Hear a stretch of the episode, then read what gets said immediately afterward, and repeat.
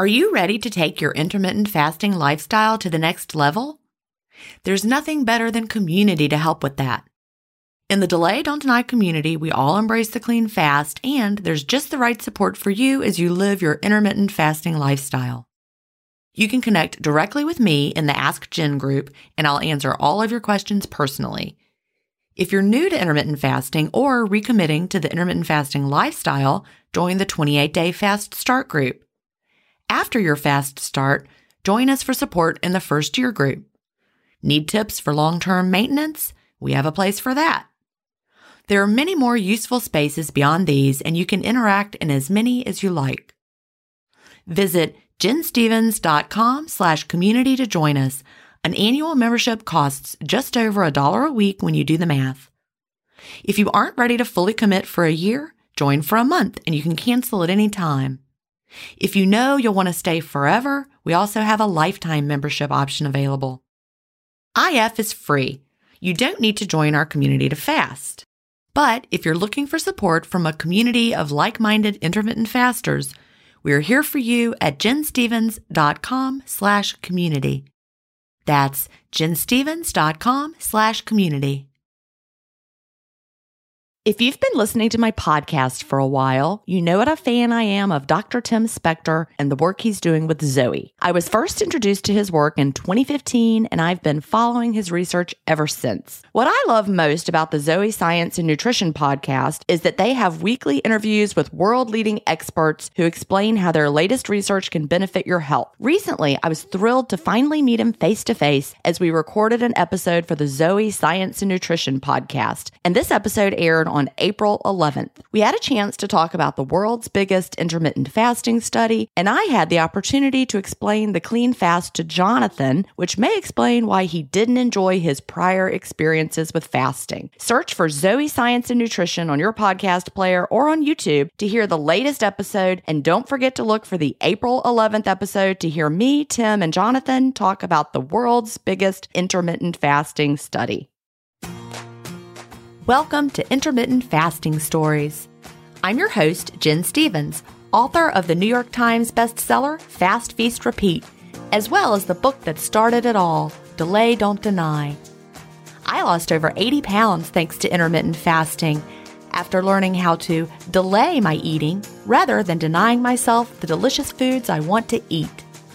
Now, who's ready to hear an inspirational intermittent fasting story? That's why we're here. So let's get excited to talk to today's guest.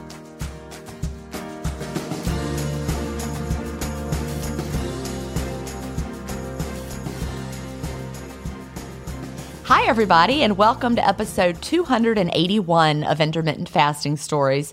Today I'm here with Robin Villa. Robin lives in Kansas City, Kansas for now.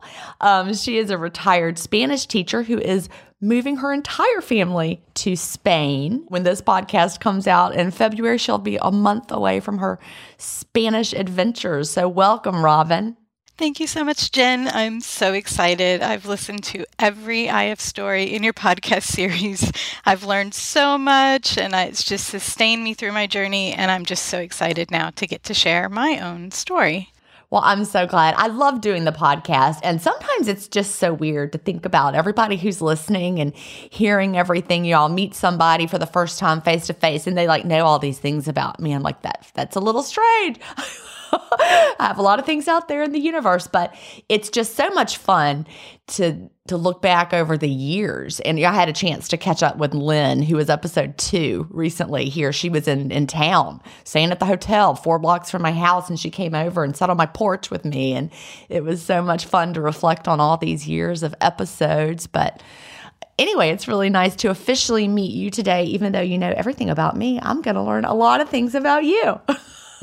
Yes, I'm looking forward to it. So, you know, I like to start by asking, what brought you to intermittent fasting, and when was that? And like a lot of people, I feel like I have to go back in time to start that story.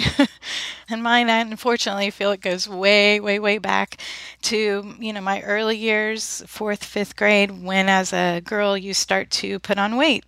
And, you know, whether or not My family really thought something about that. I know that my grandmother did, because one of my earliest memories is my grandmother offering to pay a dollar for every pound I lost. Oh, bless her heart. She meant so well, didn't she? And she was, she, you know, she was a super thin woman and just had long, thin fingers and all of her features so delicate and dainty. And, you know, I just didn't inherit those genes. I got the other side of the family, but I earned that five dollars for that first five pound weight loss probably every single summer, the same five pounds over and over again, you know. And early on, I can remember my mom always, I thought all moms went to Weight Watchers, actually. I thought all moms sold Tupperware, got Avon, and went to Weight Watchers. Oh, Avon. My grandmama Calhoun was the biggest Avon person in the world. Every Christmas, we would get, I would get that bubble bath in the pink bottle. Did you have that? We had that and all of the perfume roll-on things that looked like, like that. Little statuettes. Oh, absolutely. With the tops that you would yes. take off. Yes. Uh-huh. So I just thought that that's what moms did was, you know, they sold Avon and went to Weight Watchers. And so I just kind of fell right into that same thinking of all I need to do is control my calories and control my exercise and do something. And so that became very early on my journey of weight control. And it was easy when you were young, but I know by the time I was in high school, I thought I was heavy, but of course, compared to other people, because I was never super, super thin. But looking back now, you know, I was at a normal weight. Do you remember about what you weighed about at that time? I think I was like one thirty-five. And how tall are you? Five five. Yeah, see, you're my height. That is, that's a legit weight. I never paid attention to my weight in high school because I, I did not start gaining weight until after puberty. And I was always super, super skinny. But I can remember like when it, the first time it hit me, I was a freshman in, in college, believe it or not. And I had some friends who were going and working out, doing a bunch of aerobics. And they're like, yeah, we weigh one hundred thirty-five pounds. And I'm like, wait, is that a lot? I mean, I didn't didn't even have like a a frame of reference for that. But one thirty-five is a healthy weight for five five. Well, I wish I hadn't had a frame of reference, but I feel like I never did not have a frame of reference. I think it took me a while to develop it because I was so, so skinny for, I was like scrawny until finally, after going through puberty and went to college, and I gained the freshman fifteen in college. But up until then, I never had to struggle. I'd already always watched it, which of course laid the foundation for me, but it wasn't a struggle for me until until that freshman year of college. I knew I kind of always struggled with my weight and I wasn't super confident with where I was at. But after my senior year, I graduated high school. I went abroad as an exchange student to Argentina for a year. And I know over the summer I gained some weight. And when I landed in Argentina, I really felt my weight in a different way because they were just much more body conscious, and I realized my eating habits were just really off. We are just so used to making everything about food, everything about eating, every activity involves food. And I was suddenly in a culture where it, food wasn't everything the same way it is here. And also, I would have just these desires to eat and eat and eat. And I couldn't necessarily do that around people because I would be seen. It was almost like looking at yourself from the outside for the first time in so many ways because you're in a new culture, new language. But especially with my eating, I really saw myself in a different way. And I think I recognized that I had an eating issue at that time. Well, you know, it makes a lot of sense because we're a similar age, right? Yes, I'm fifty-one. Okay, I'm fifty-three. I thought we were similar. And looking back, I mean, food was just like, you always had snacks everywhere, all the time, snacks. And I mean, we eat walking down the street. We eat in our cars. Of course, when we were little, we didn't have cup holders in the cars, did we? But we do now. But I can imagine how weird that must be to go to a culture where they're not like that. Right. You didn't take snacks to school. You know, you had your three meals, and it really, breakfast is almost a non-meal. It's very, very light, if anything. In Argentina. In Argentina. And then lunch is so much later, and it wasn't at school. We came home from school and then ate about one or two, and it was our big meal of the day. And then at night, you had leftovers from your lunch and It was just very light. And here I was used to having sweets with every single meal, starting with breakfast. And there you had sweets, honestly, the strangest thing, because it, as an American perspective, maybe once a month you would have, you know, something that was truly what we would consider a dessert. You know, fruit, yogurt, coffee, that was the typical to end your meal. So, you know, I had my own money. So I, and we had a kiosk downstairs, and I would find myself going and purchasing those items and taking them to my room and binging or just eating on those things almost as, you know, an outlet of comfort. Yeah, I think a little bit of comfort.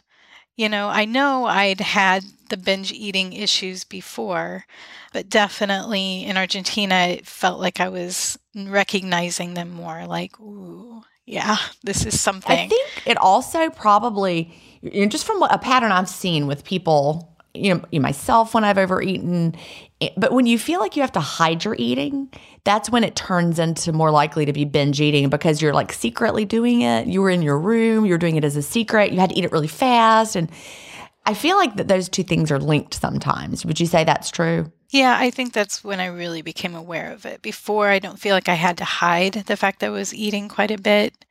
But in Argentina, I felt like I did. And eventually, I didn't need that anymore.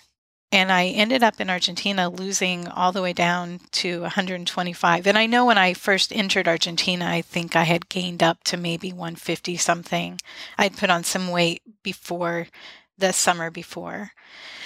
And just very naturally almost with... Just kind of falling into their eating patterns. Now, did they have like a big nap after lunch? I'm just, I know that in a lot of the cultures they do. Did they? Well, some people do. And so when I was in a smaller town, definitely that was more part of the culture than in the capital, Buenos Aires. They're much less likely to have a time where everyone shuts down. But definitely everyone comes together for lunch, eats lunch, and then has, you know, all the shops are closed or has a break, or, you know, people don't go out and do much until about four o'clock and then things reemerge. I tried the siesta and found out I'm not good at that either. I tend to over, I sleep way too long, way too deep. And so now I have a no siesta rule for myself in general. I never nap because I just don't do it well. It never works that well for me. I used to need a nap when I would get home from teaching, when I was an all-day eater.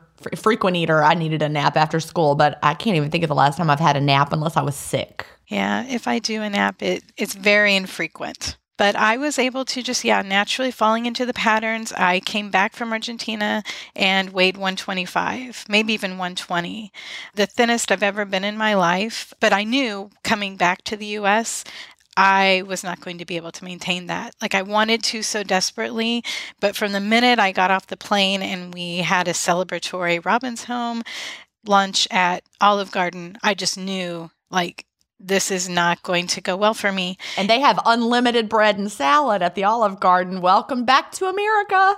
Exactly. It's a salad. Yeah. Well, and just all of the, the desserts and the treats, and it just, you know, that is an everyday occurrence, and it just wasn't an everyday occurrence in Argentina. I went running to Weight Watchers, weighed in at one forty-two, so I'd already started, because I knew I was starting to gain some weight. Every point in my life, I know exactly what I weighed. That's so sad. I hate that, but it's so true. But I weighed in at one forty-two, and they kind of looked at me like, what are you doing here? You don't need to be do need to be here. And I'm thinking, but I do, because it's all going to come back. And I was so right. It just was inevitable. I couldn't stop it.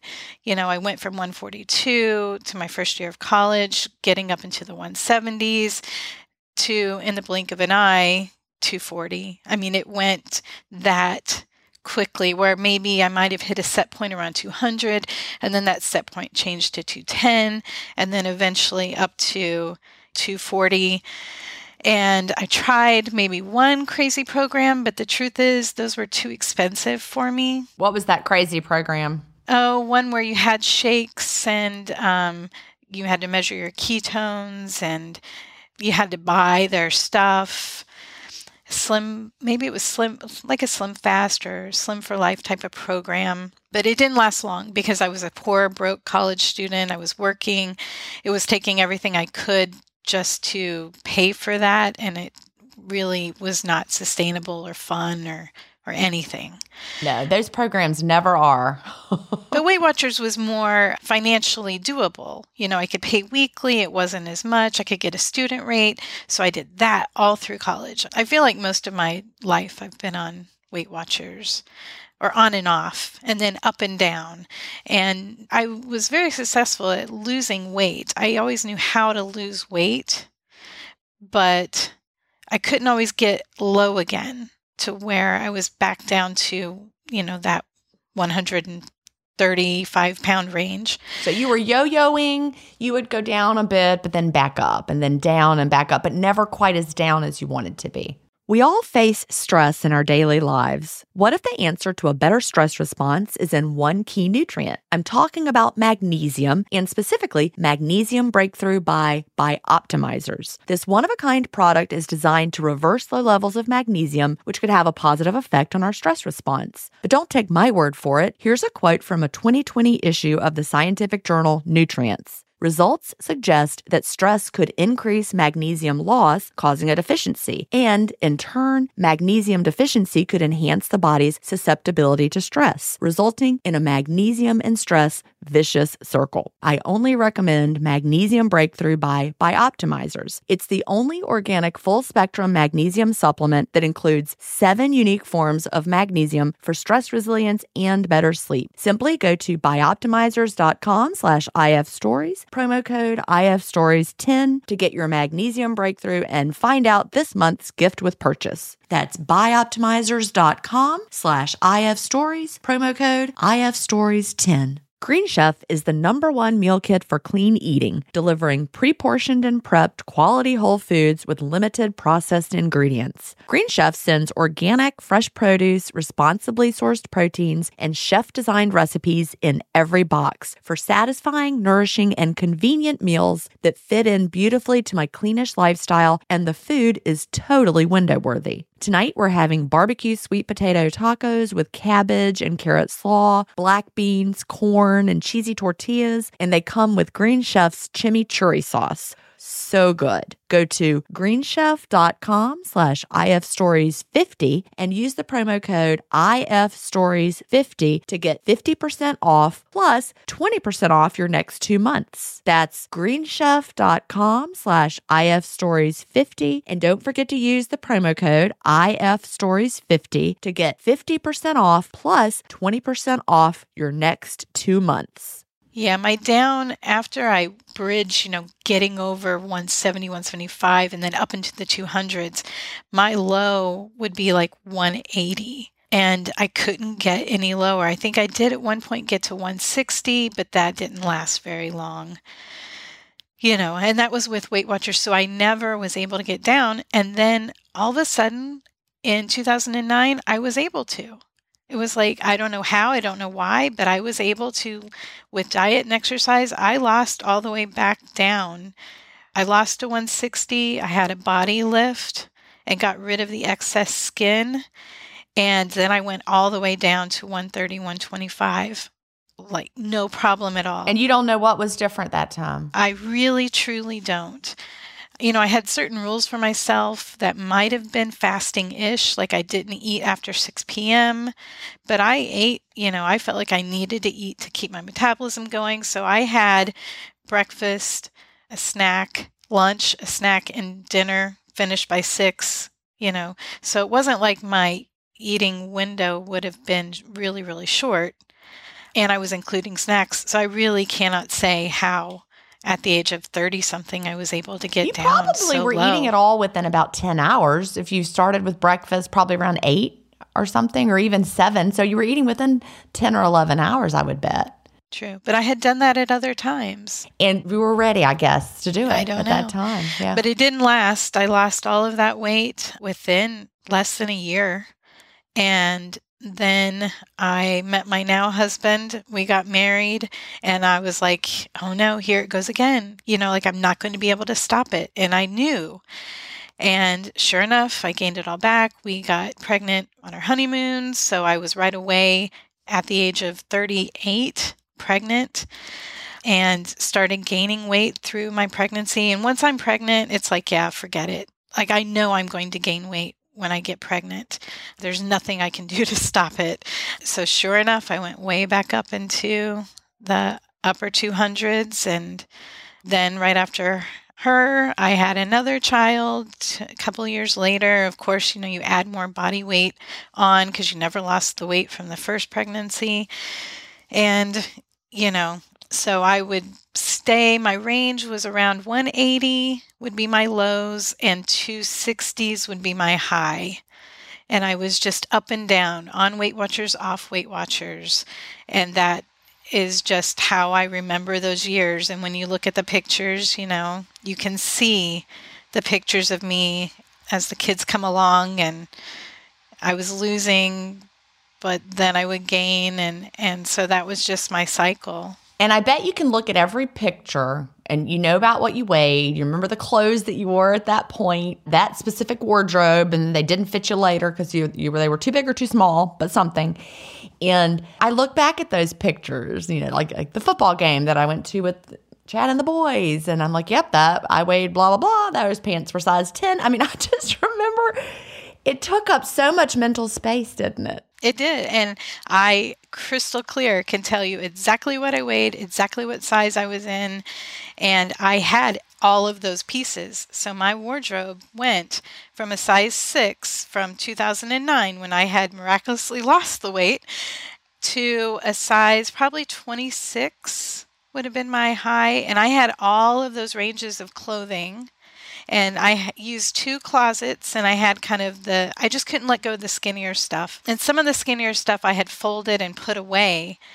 And I, there were times I was like, you know, just get rid of it because it's never, ever going to happen. But I just couldn't.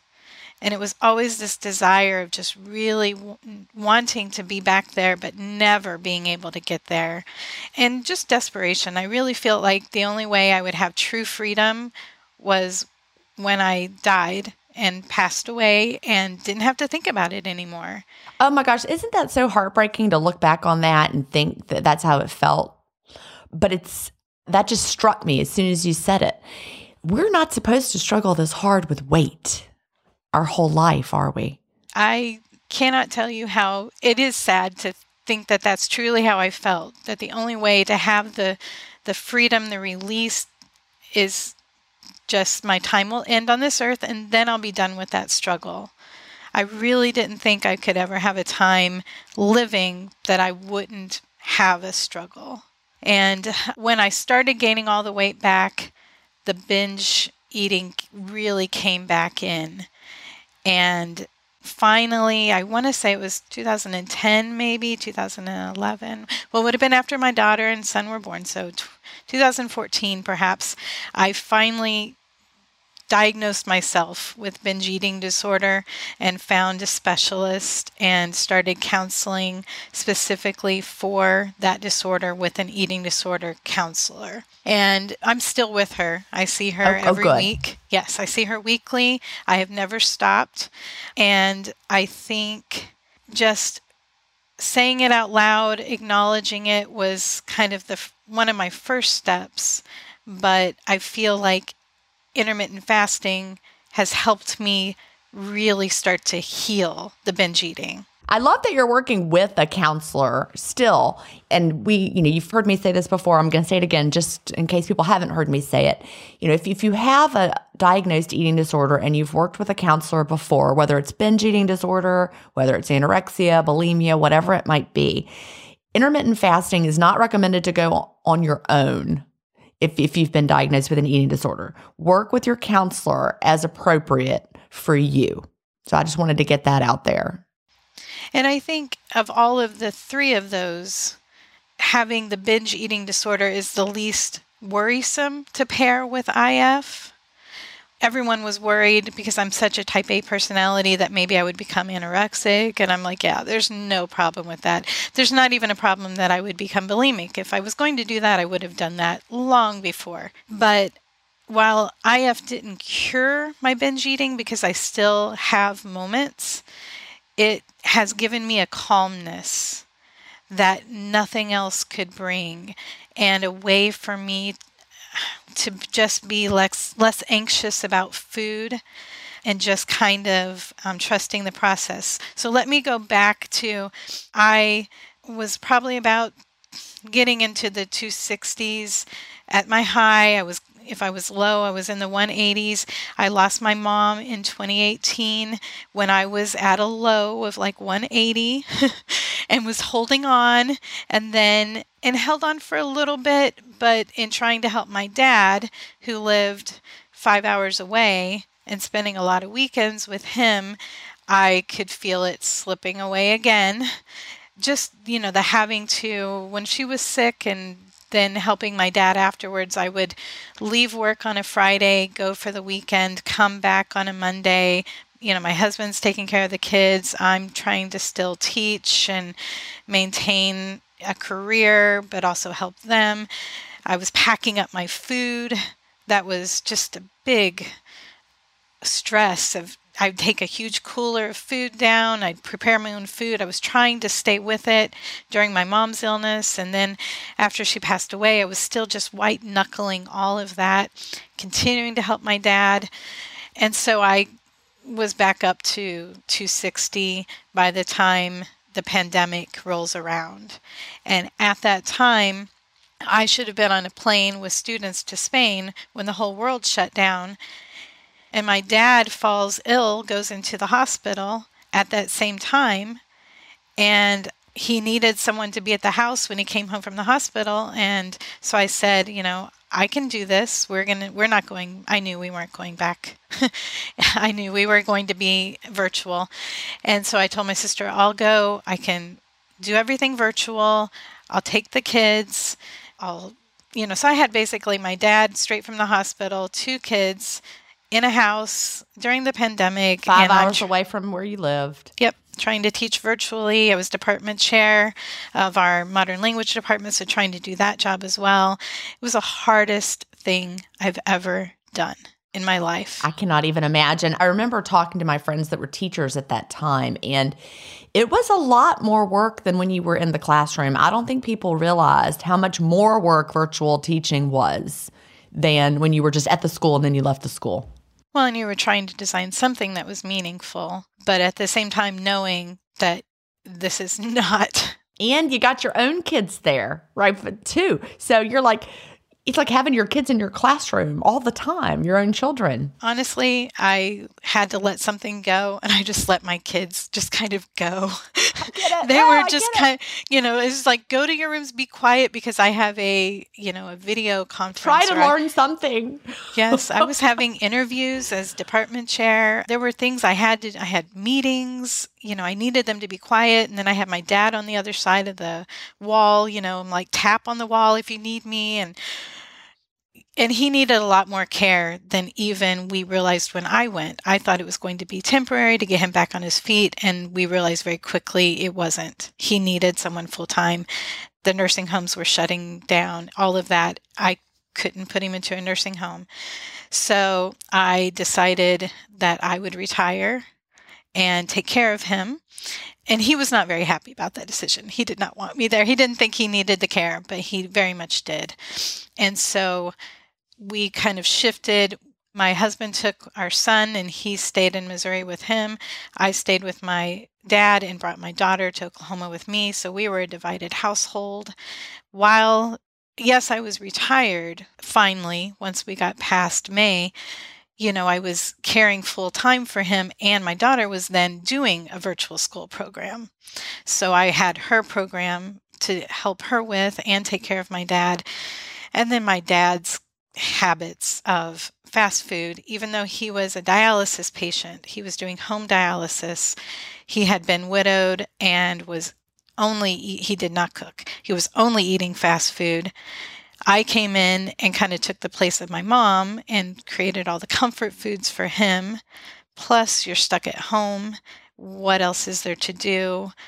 Supplementing Veronica's curriculum with food was a great way to extend social studies and science and anything else you can think of. And it feels like love to prepare these comfort foods for your family, right? I needed to do it, and he needed it, and my daughter, like we all needed that.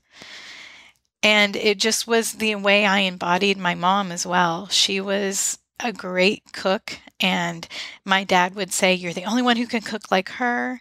And the fact that I could bring him a little bit of happiness in all of this, it was just a natural fit, and it was just going to happen that we were going to all just be eating ourselves silly. What was interesting was during that time that I was eating so much, I was not binging. I was way overeating. Like, there's a difference between overeating and binging. Would you say it has to do almost with like willpower with the binging? Like you would, you would have like, I'm not going to eat, I'm not going to eat, I'm not going to eat, I'm not going to eat, and then binge versus here you were with your dad and you were giving yourself permission? Perhaps. You know, that's one of the questions that comes out in counseling. Like, what is it that makes you start a binge? What is it that's a trigger for you? Why does it happen? That curiosity piece that I've tried to be better about, kind of stepping back from a binge and saying, huh, why am I doing this? So perhaps, I know that when I do binge, a lot of times it's a almost like an anesthetic. It it makes me numb. And when I'm able to step back and acknowledge when it's happening in the moment, I do feel like I'm almost, whether like as if I had taken a drug or w- had consumed alcohol and felt inebriated, it's that same feeling of numbness.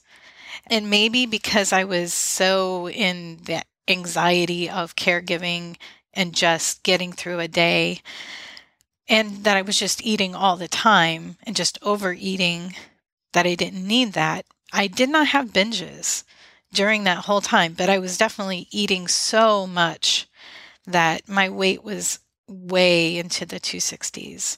So I had gone with to be with him in March of twenty twenty. By twenty twenty-one, January of twenty twenty-one, I was in a bad way. I know I was in the two sixties. And my blood pressure one night, because my dad had all of the medical stuff there. So I was like, yeah, let's see what my blood pressure is. Thinking, you know, it's going to be low like it generally is. I'd never have had blood pressure issues. And they say you can't tell if you have hypertension. And I was like, well, you know, surely I would know. I would feel something. Right. I would feel like you would feel something, but no. I put the blood pressure cuff on, and it was two hundred over one hundred. And I was like, surely not. My dad was, yeah, my dad was like, what did it say? And I was like, two hundred over one hundred. And he was like, do it again. And I kept getting the same kinds of readings. And I was like, okay, I'm going to go meditate for ten minutes, and I'm going to come back. And, you know, I think I got it to the one eighties, you know, one eighty-nine or something. It, it was high. And it was consistently high. And I think that goes along with caregiving. It's really the most difficult job there is. Yeah, especially when it's your parents, and, you know, because that role reversal is not easy. It was very much a struggle for my dad, for for me. And it showed, normally my, you know, things show on your body. But when it starts affecting your health in a way that is different than just I'm overweight. So before I would be a high weight, but it didn't affect my my numbers or my blood pressure or any of that. But looking at that at that moment, it really scared me. And I went to see his doctor because of it, you know, and I was out of state. So I had to kind of talk my way into, you know, I know you're not my doctor, but I need to be seen. I'm nervous about this. So I ended up, you know, I was trying Weight Watchers again, because that was just kind of my fallback. I'll try Weight Watchers. And in January, my sister was able to get the vaccine earlier than most people because she worked in a O U Health system. And then my dad had gotten the vaccine, and while I st- still hadn't had the vaccine, I was very much in a bubble to protect him. And but she was able to start coming over. We felt like, okay. It was safe to get the family together and have some help in there. Yeah, and I needed help. I was more broken than I've ever been, and I just needed help. So she came over and, you know, I would cook on the weekends, of course, because what else are you going to do? And she said something one day like, you know, I just opened my window and she started, and I had never heard her say anything like that before. And so the conversation, it was January thirtieth. It was a Sunday. She basically talks to me and tells me about, you know, the button that she presses that opens and on her app to, you know, start and stop a fast. And she tells me about your Facebook group, which was active at that time. It still was as of then, not for long, but yes. So she tells me about that. And so immediately she sent me the invite to join the Facebook group. And she was like, you know, she showed me the Clean Fast chart, everything I had to do if I was going to join the group, which I hadn't read the book yet, but I immediately downloaded. We've gotten very good at, you know, doing audiobooks and downloading books online. So, and I was was working with the library to have holds, and I go and pick up my books on hold. Immediately, all of that was in my cart. And that night, it was a Sunday. I mean, who starts a diet at that time thinking it's a diet? Who starts something different on a Sunday? I know, right? You got to wait till Monday or after the whatever. Yep. But it was just like, yes, once I stopped eating, I said, I can do this. Yeah. My window is closed. Yeah. I hit start fast. And from then on, I've not been perfect. There's no perfection required. I'm coming up on two years, but from then on, I've never let go of the start and the stop of the app. And I just kind of picked it up. And that was my sister, Becky. Thank you, Becky. Thank you, Becky. She was the one who helped me. How long had she been doing it? How did she find it? I'm not quite sure. She had bariatric surgery around the time I lost all of my weight. She had lost, lost all of her weight. We did it in different ways, but she was able to maintain better control than I was because of the you know, she just can't eat very much. So her I F journey is different than mine, but it definitely paired well with the bariatric surgery for her. But I honestly don't know how she learned about it, but I'm so grateful. Oh, I'm grateful too. Thank you, Becky. So when you started, you got out that timer and you started your fast. What what did you do when you when you first started? Like what How did you ease in or what did you do? Well, she, know, knowing that I'm a type A personality and I go all in, she was immediately like, don't do too much, you know. And I'm like, I'll be fine, you know. What I found is eighteen hours was nothing for me to start out. And I was very quickly, I think I started at maybe sixteen for a day or two, and then it was just eighteen, eighteen six. And that just was honestly too easy as well. I could find myself going very, without working at it, to twenty, even to twenty-four.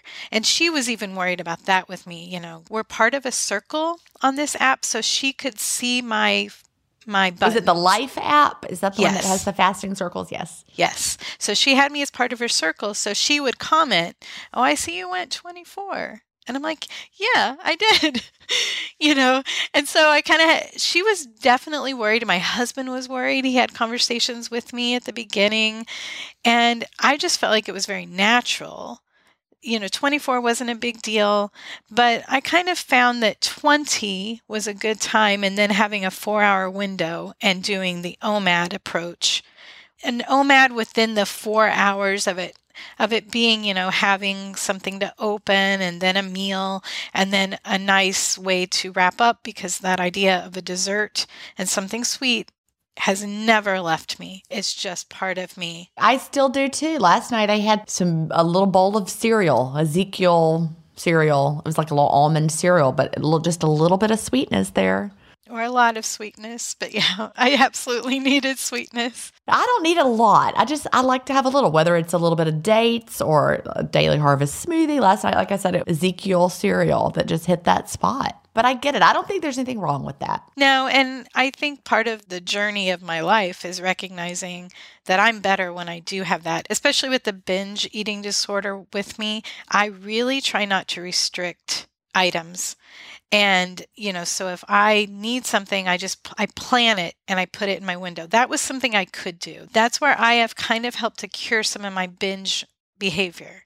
By delaying it, sometimes you avoid the binge because, yes, I'm going to have that item, but I'm planning to have it. And so maybe the emotions you were feeling where you wanted to just binge on it, by the time you actually do have that food in your window, it's less likely to spur the binge. That makes a whole lot of sense. By just saying, I will have this, it will be in my window, I will wait. And then you get there and you no longer have the urge to binge. Yeah, you just kind of, you have it, but you have control over it that you wouldn't have had if you'd had it in the moment where it was more of an emotional desire. I love that. So what did your therapist think when you said, I'm doing intermittent fasting now? Well, you know, when I was in Oklahoma, I didn't get to meet with her.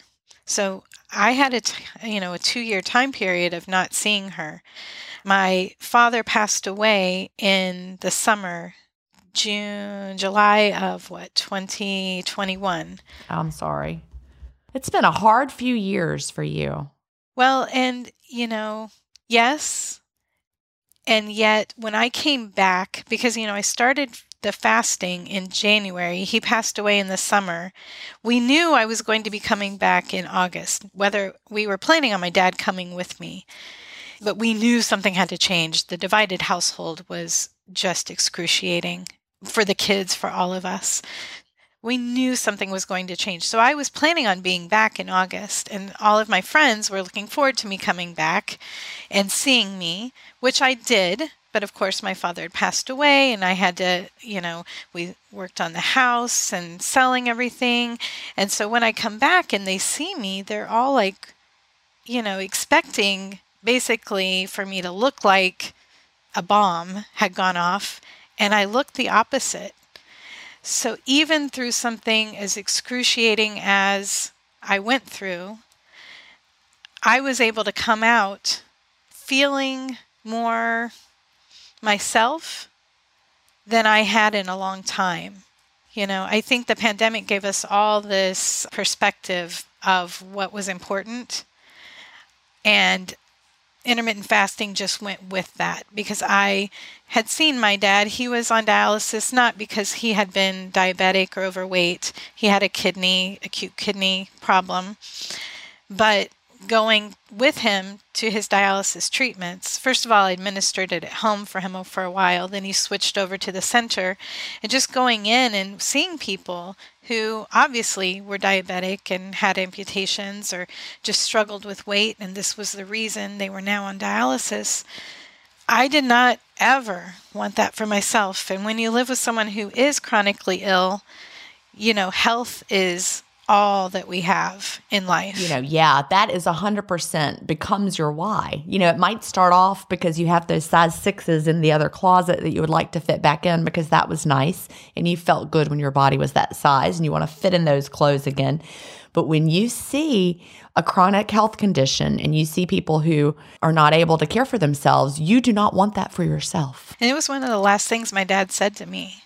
He said, you know, take care of yourself. And I said, I've been trying to do that, Dad, you know, and I, I very much in honor of him wanted to be able to take control. And I was well on my way by the time he was saying that to me. Around the time he passed away, I was in the one eighties again, which was that point where I could get to with Weight Watchers, but was never able to go any lower. So I was doing well, but I didn't... I had every confidence I was going to keep going lower. But him saying that to me was has something that's always stuck with me. And it's like, yes, you know, I, I didn't want to say watching you is my whole reason.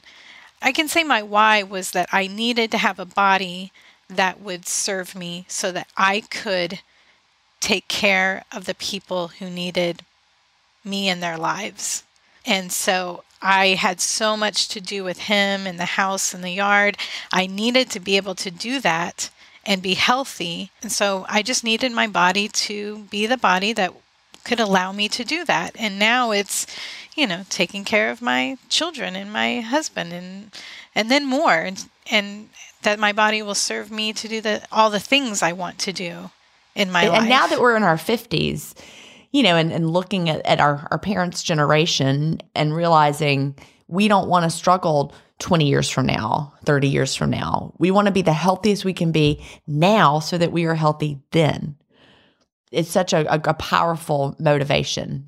And my parents were young. My mom died at sixty-eight. My dad was seventy-four, very young. And, you know, I need to be here. We have young children because we married later in life. Our youngest children are eleven and nine, and I'm fifty-one. I need to be Bless here. Bless you. Yes. I need to be here a long time. Oh, because, you know, at fifty-three, mine are in their twenties. So, and I do. I have a twenty-three-year-old, twenty-four-year-old. So I have that as well. But we started over, and I need to be able to be a mom to young children. And, you know, a lot of their concerns came up through everything they had seen. They were worried about if they would lose us. And I had to reassure them that, you know, this is why I'm doing what I'm doing, because they, they kind of noticed that I was fasting.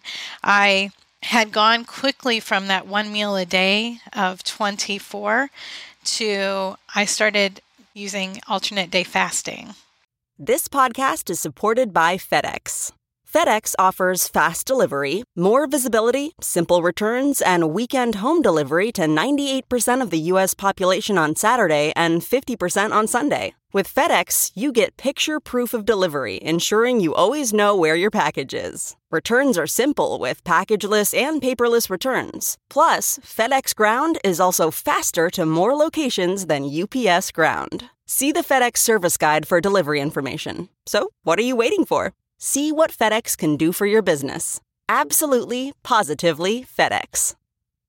This episode is brought in part to you by Audible, your go-to destination for thrilling audio entertainment. Whether you're looking for a hair-raising experience to enjoy while you're on the move or eager to dive into sinister and shocking tales, Audible has an exclusive collection of thrillers from best-selling authors that will keep you on the edge of your seat.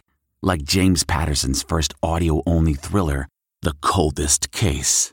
Experience stories like never before, where every chilling detail is brought to life by captivating sound design. Plus, as an Audible member, choose one title a month to make yours forever. And now, new members can try Audible free for thirty days. Just visit audible.com slash WonderyPod or text WonderyPod to five hundred five hundred. That's audible.com slash WonderyPod or text WonderyPod to five hundred five hundred. And of course, my sister knew I was probably going to head that way. That's probably why she was saying, you know, but I I did. I used alternate day fasting for a full five months to maybe six to lose the majority of my weight. Okay. So your body really responded well to that. It did. I mean, the results were amazing with alternate day fasting. That, and one thing I loved about alternate day fasting, there were several things I really enjoyed, was my addiction to weighing myself was helped out with alternate day fasting, because if I weighed myself after an up day, I was going to be up. And when I weighed myself after a down day, I was down. And so I don't deal well with seeing huge fluctuations like that, so I made a rule that I only would weigh after a down day. I did the same exact thing when I right after I read the Obesity Code in twenty sixteen and decided I was going to do alternate daily fasting, because that's what he talked about in the in the appendix. I only weighed after down days. It really helped me a lot not to see those fluctuations. Well, and then you're only I was only weighing three days a week at the most, because on that other day I would do O M A D. So I would do, you know, up, down, up, down, up, down, O M A D, and then, you know, up, down, up, down, up, down. And so just only weighing three times when I was the person who would weigh three or four times a day. I used to do that too. Like I, I know that when I would get on the scale before I went to bed, and then in the morning, I would always lose two pounds overnight while I was sleeping. I was like predicting my morning weight. I'm like, well, if, you know, if my weight, this, now it's up two pounds, but this weight tells me that by morning I'll have lost you know, some weight. Exactly. Right. Me too. Craziness. And we cannot lose two pounds of fat overnight. That's impossible. But we, we still, those scale games were, were in my head. It's so freeing not to have been on the scale for years now. But and then if what helped too is if there were a down day where I was particular, a morning following a down day where I was particularly busy, then I might forget to weigh, and I'd already opened my window. And so I wasn't going to go weigh after starting to eat. After anything across my lips, I was not getting on no, a scale. No, not even like a sip of water. So that might make it two days a week I was weighing instead of three. And eventually it became, you know, once a week. And so that was helpful in me not obsessing over the scale, or just not obsessing in general about the weight, and looking more at the trend. So A D F was helpful in that way. It was also helpful in taking some of the food pressure off. With O M A D, I needed an amazing meal every single day. And that's a lot of work. Well, that's true. It is. So with with my alternate day fasting, I only had to do that every other day. Right. So you did the full fast version of the down day. For five or six months, I did the full fast version. And I mean, the weight really came off quickly. And that's where I lost the majority. And I found myself at about, from having gone from two sixty down to one eighty-five, one eighty, around that time of coming back home in August of twenty-one. So, I mean, that's a lot of weight. That's like eighty pounds of weight to from January until then. And when I came home and just, you know, processing the loss of my father and, and, coming back to a home that didn't quite feel like home, making another adjustment and trying to fit our lives back together again, I decided I didn't want to keep doing true A D F. And I used the modified alternate day fasting. The five hundred calorie down day. Yes. I started with the five hundred calorie down day, and I actually felt like I felt better. I just wasn't feeling as much energy as I wanted. And I had kind of stalled with A D F, whether it was that I wasn't doing it as perfectly because I was, you know, in transition and going through a lot of grief and some comfort eating. And you were also eating. Kind of at a set point, I bet. one eighty sounds like a place your body would stick there. Yeah. Yes. And so I was thinking, oh no, I'm stuck again. You know, here I am. I could always get down to the one eighties and I can't go any further. So I was scared to try the modified alternate day fasting. I almost, part of me wanted to do more. Right. Well, because it sounds insane. You're like, well, I'm doing a full fast. How will eating five hundred calories on the down day make me lose more if I'm eating more? I know. But, but it worked. It broke my plateau. I love it. And there, I swear I've never been able to find this again. I don't know where I saw it. Did I dream it? Did I make it up? But I swear somewhere, somewhere I saw a study where they compared five hundred calorie down days to full fast down days, and the people doing the five hundred calorie down day lost a little bit more weight. I have never been able to find that again. Uh, you know, did I just invent it or dream it or imagine it? I don't know. But that you were losing weight great with the five hundred calorie down days. And I think you mentioning that on one of your podcasts, whether it was with Melanie or something. Well, I know I saw it somewhere, but I've never been able to find it again. I think that's what gave me the courage to try it, is hearing you say that. And so I put that five hundred calories in because I was like, you know, I'm not feeling well. I'm not losing anything right now on alternate day fasting. And it had gone on for three or four weeks. It was enough that I felt like it was a plateau. And, but I mostly I wasn't feeling well. And then putting in the five hundred calories, and I would only eat within a thirty minute time frame. That was what I think helped me continue to lose. It was slow, about five pounds a month, but I kept losing. I was so thrilled with it. And I was just living life. I was back home. Things were opening up in my world again. And I don't know if things ever really had closed down here, but for me, they had, because I was right, trying you to were protect with your dad. my dad. Yeah. Yes. So I came home, and slowly our world was starting to open. I was seeing a few friends here and there. And, you know, I was living life. I wanted to go out and have great food on a patio somewhere, you know, and oh, yeah. Yeah, it had to be a patio at first. I get it. You know, I slowly until it was just like, ah, uh, you know, I'm completely back. But yeah, I just wanted to enjoy life. I want to enjoy food. And the five hundred meal also helped me. I could go out on any day because I could I could find something on a menu that would hit the five hundred calories and I could make it work. I wasn't necessarily set on... It didn't have to be right in the middle, but generally around the twenty to twenty-four hour mark is when I would have that thirty, you know, minute type of time eating with that five hundred calorie. And that got me down to the one fifties. It was a high one fifties, but it got me into that range. And by my one year fastiversary, I had lost one hundred pounds. You know, because all I had to get to was one sixty. So I was hovering in the one eighty, one fifty-eight range, one fifty-six range. And I also want to say that as I was losing weight, because I had was coming home very infrequently when I was with my dad, if I could get away for three or four days and my sister would take care of him, I would come home. And of course, I wanted to try on clothing.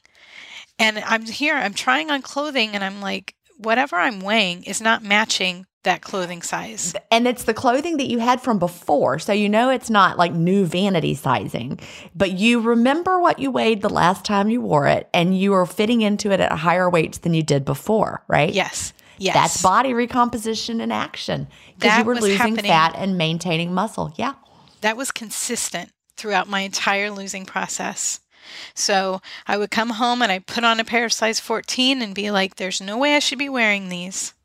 At, at, this, this, at weight. this weight, I was at eighteen last time or something. Yes, yeah. But I am. And that was amazing to me throughout. It's been about a fifteen to twenty pound difference and it's never changed. So I am still holding true to that where I weigh more wearing a size six than I did when I lost all that weight in two thousand nine. And they're the same size sixes that you had then. They're the same pants. I have not had to purchase hardly anything new. I just, you know, pulled out my wardrobe and jeans are jeans and, and I put them on and yeah. And I even fit into a size four yesterday. Wow. Because I was trying That's on exciting. some for my daughter. I was like, well, you know, if she can wear, if I can wear them, she can wear them. And you know, how many fifty-one year olds who've struggled like I have can say, you know, I can fit into a size four, size six. I What a great feeling. Yeah, absolutely amazing.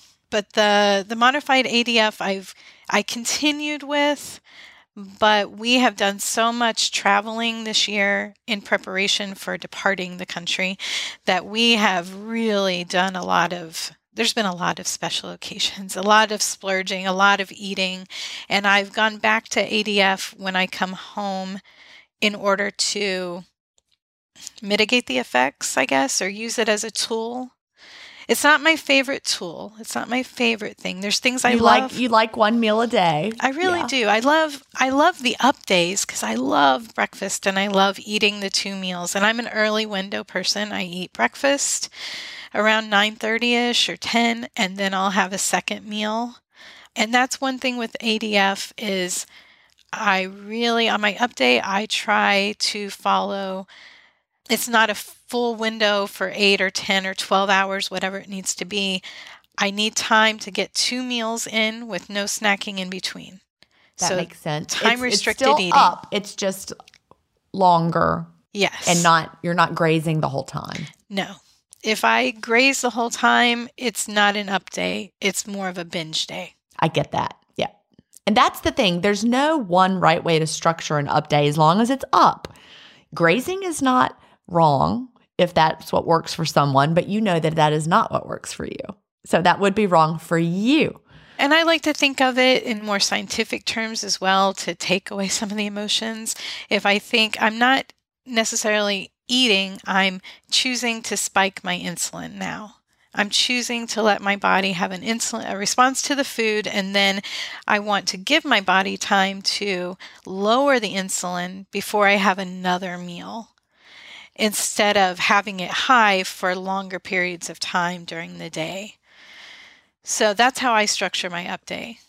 I think that's that's probably really great. Now that there's a graph Jason Fung has in, I don't know, is it in the Obesity Code or is it on a blog post? I can't remember, but it shows people how they used to eat when they ate three meals a day with no snacking, and how how it would go up and then back down, and then between the meals, and then up and then back down between the meals.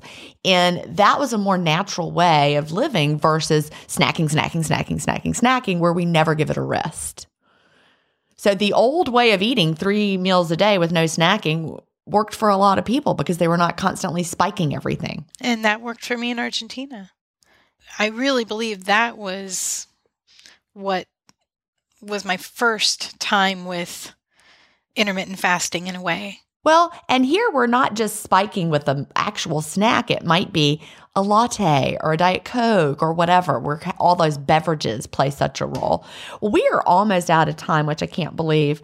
But what would you tell someone just starting out with intermittent fasting, or what do you wish you knew when you first started? I think I would tell them to, first of all, be consistent. Whatever you decide to do, don't overcomplicate it, don't overthink it, but be consistent with whatever plan that is, and knowing that that plan is going to change.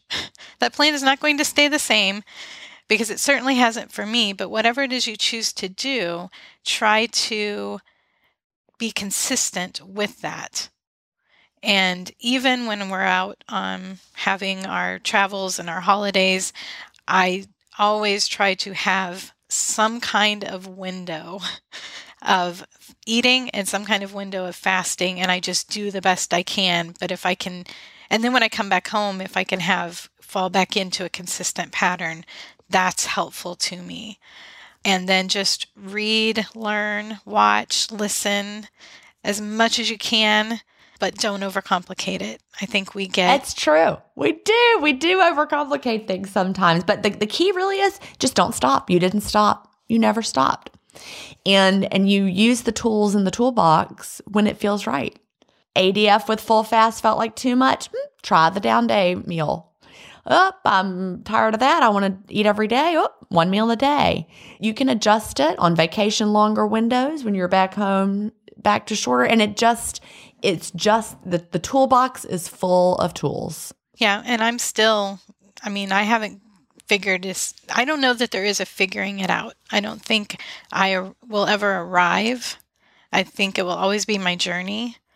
But I think going back to something consistent and telling myself to find a pattern and to bring my anxiety down, and just know that I can fall back on the science of intermittent fasting, that calmness, it's freeing. I truly, I F has be, been complete freedom from eating issues for me. I love that. Well, Robin, thank you so much for telling your story today, and good luck on the move to Spain. I want to hear all about it. Update me. Absolutely. Thank you. Do you have an intermittent fasting story to tell? Email me at jen at intermittent fasting stories dot com, and I'll add you to the lineup. That's G I N at intermittent fasting stories dot com. The world wants to hear your story. That's it for today. Remember, I may have a doctorate, but I'm not a medical doctor. So don't use anything you hear on this podcast as a substitute for medical advice. Please always check with your doctor or healthcare provider if you have medical questions. I'll talk to you next week, Fasting Family, where we will hear another inspiring story. Have a great week and fast on.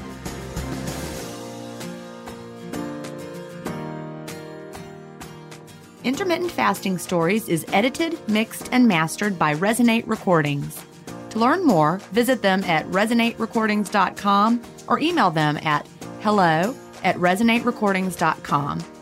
Intermittent Fasting Stories listeners will receive a free offer if you mention that you heard it on the podcast.